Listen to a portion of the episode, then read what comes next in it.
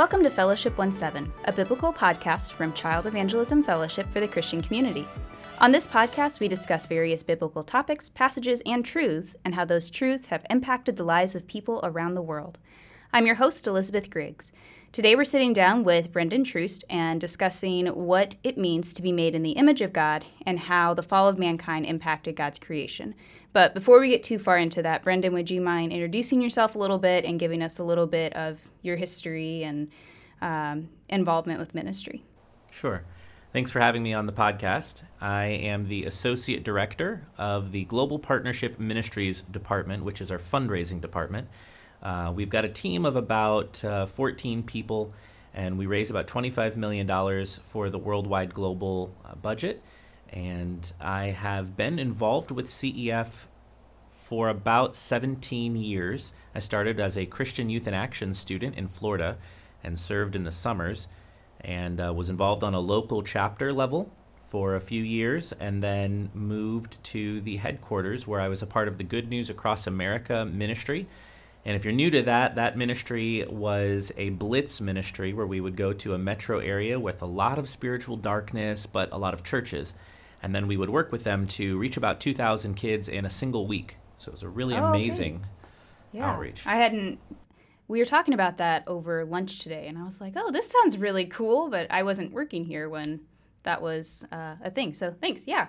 Um, and I know that you and Katie just got back from a trip to Japan. You want to share a little bit about that as well? Yes. So Katie spent eight months in Korea uh, with Word of Life Ministry, my wife, and uh, and I have always had a heart for Japanese people, uh, the lost in Japan.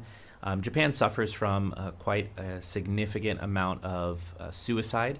In, especially in their young people, and there's a lot of loneliness and darkness there. So, as a personal ministry, I've been working with churches and pastors there to reach those people, and we just were there for 10 days ministering to the people of Japan and working with those churches. I was preaching at a few of them.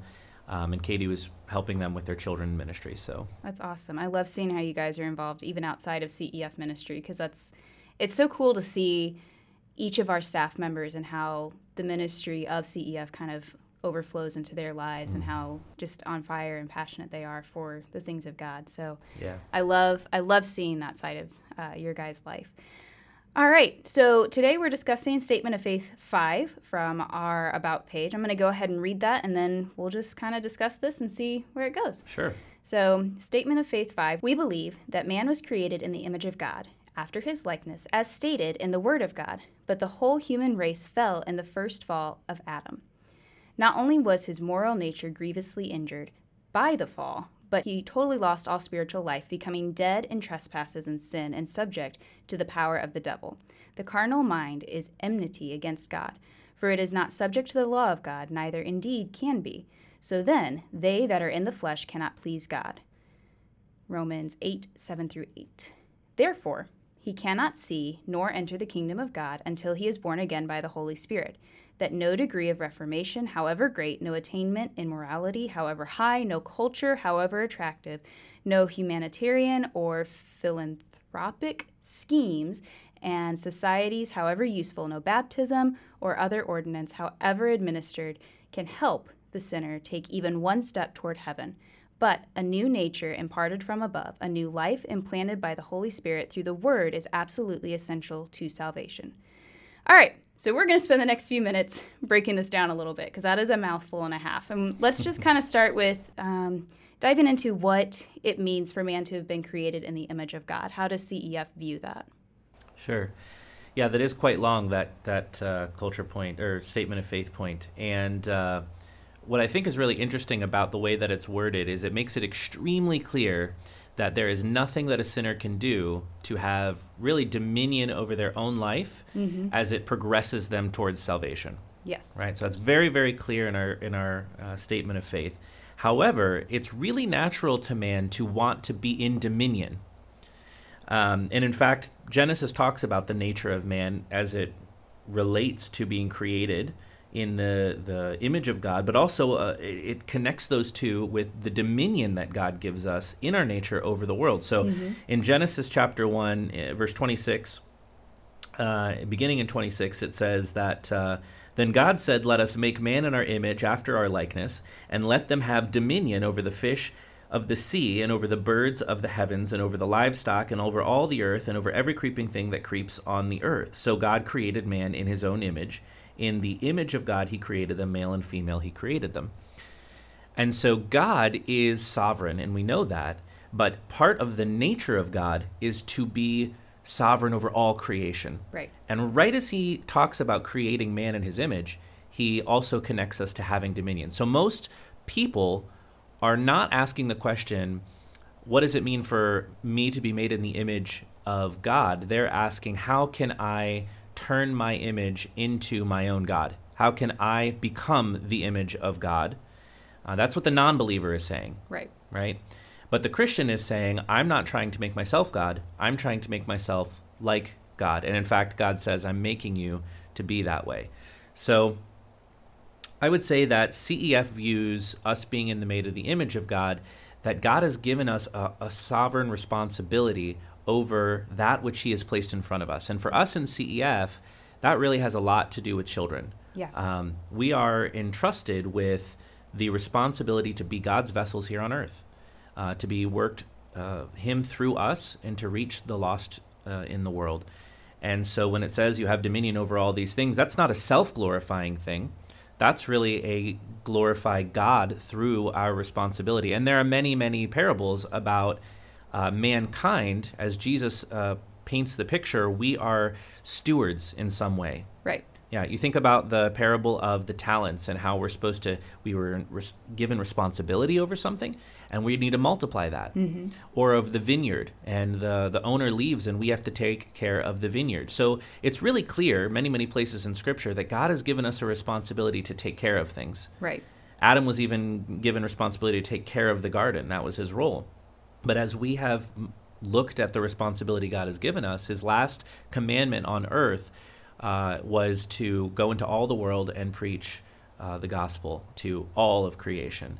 And so his most uh, uh, important mission to mankind is really to take care of the little hearts in the garden, the children's hearts all around that are supple and ready for for um, watering and pruning and it is our responsibility then to be to have dominion over that responsibility right. to take care of that. Right. And i like how you pointed out um, this not that not that we are equal to god in being made in his image but that we're a reflection of him. Mm. and um, this task that he has given us to have dominion over all creation is just um, just a reflection of what it is that he longs for our hearts, I guess, is a way of putting that. Um, I just really like how you worded that, and it yeah. makes it very simple and um, not confusing. I think so many times it's easy to just hear people say, "Oh, we're made in God's image." God's a spirit, though, so. Yeah. But hearing it in this essence of, "Oh no, like this task that He's given us to care for even these lost children," um, just reflects His being. So you, you use the word reflects, and I think probably the quickest, shortest uh, summary of that thought is we see in Scripture God letting us know that His heart is that not even one should perish. Mm-hmm. And so if if we're to live in the image of God and to have that reflection, we should be passionate that not even one child should live their life having not heard the gospel. Right, right, and that's that's kind of at the heart of CEF, I mm. would say. So, knowing God cherishes his creation, why would he not restrict man to avoid mankind's fall from his presence? I mean, we've created this image, or we've been created in his image, and uh, we know we're incredibly loved by him. So why why did he not take away the option of disobedience then? Well, I think that it goes to the question why does God do anything? Um, what is the nature of God as it pertains to man. And so that's actually something we teach in our clubs. We, we try to explain who God is to the children. We, we think that, or we know that people have that question. And the answer to that, I think, is found in, uh, well, part of it is found in Romans. I've got Romans chapter 9 here, verse 22 through 24. And it says, What if God, desiring to show his wrath and to make known his power, has endured with much patience vessels of wrath prepared for destruction. That's us. Right. In order to make known the riches of his glory for vessels of mercy, which he has prepared beforehand for glory, even us whom he has he has called not from the Jews only but also from the Gentiles. So God has this desire for the whole world to know him and to glorify him. And you know that is the big question. Why did God allow sin in the world, right? Right. And the Bible doesn't specifically answer. So um, if anyone tells you they know categorically the answer to that, they're probably not accurate, right? Right. But what we do know about God is that He loves us deeply, and uh, Scripture, as I just read, shows that He wants to uh, have a relationship with us where He is presenting us as vessels of mercy that He has saved, rather than vessels prepared for destruction, so that we can then glorify Him with our lives. Okay. And I think we can kind of see that also through uh, Christ's death on the cross. But how do we link this, you know, us glorifying God as his children and as people who are coming in complete surrender to him and this um, reflection, I guess, of man falling and God saying, hey, here's how I want to. Um, Here's how I want to display my power in your life. How do we see that pertaining to children? Sure. Well, if I can actually go back to what we do in clubs, we often counsel children um, not to check off some boxes, you know, go to church, read your Bible, um, answer everything with a Sunday school answer, and you'll get to heaven, kids. That's not what we do. We actually teach them that God will never leave you. Uh, we put that on their fingers. God will never leave you. Five words that make up one promise, and you have five fingers, so you can carry it with you everywhere. You make a fist, put it in your pocket, it's always with you, right?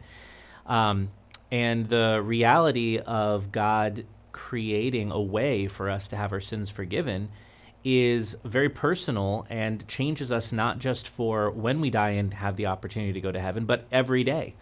So that nature of salvation that Christ uh, presented to us, the relationship that he gave us is one of a father and a son. He's a good father, and a good father cares deeply about his children. And we want the children in our clubs to know that. So we teach them every single Bible lesson. We teach about God's love, we teach about how they can walk with God, and how they can grow in their faith. So, because of that, I mean, we're we're talking about Jesus and his death on the cross, and so we can kind of see how this one fall of Adam from the beginning has in, impacted the world. And like you said, sin sin came, sin was born on the shoulders of Christ when he um, was sacrificed for our sins.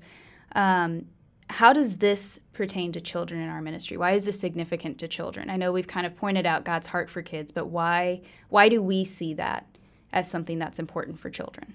Well, children, like adults, are subject to sin.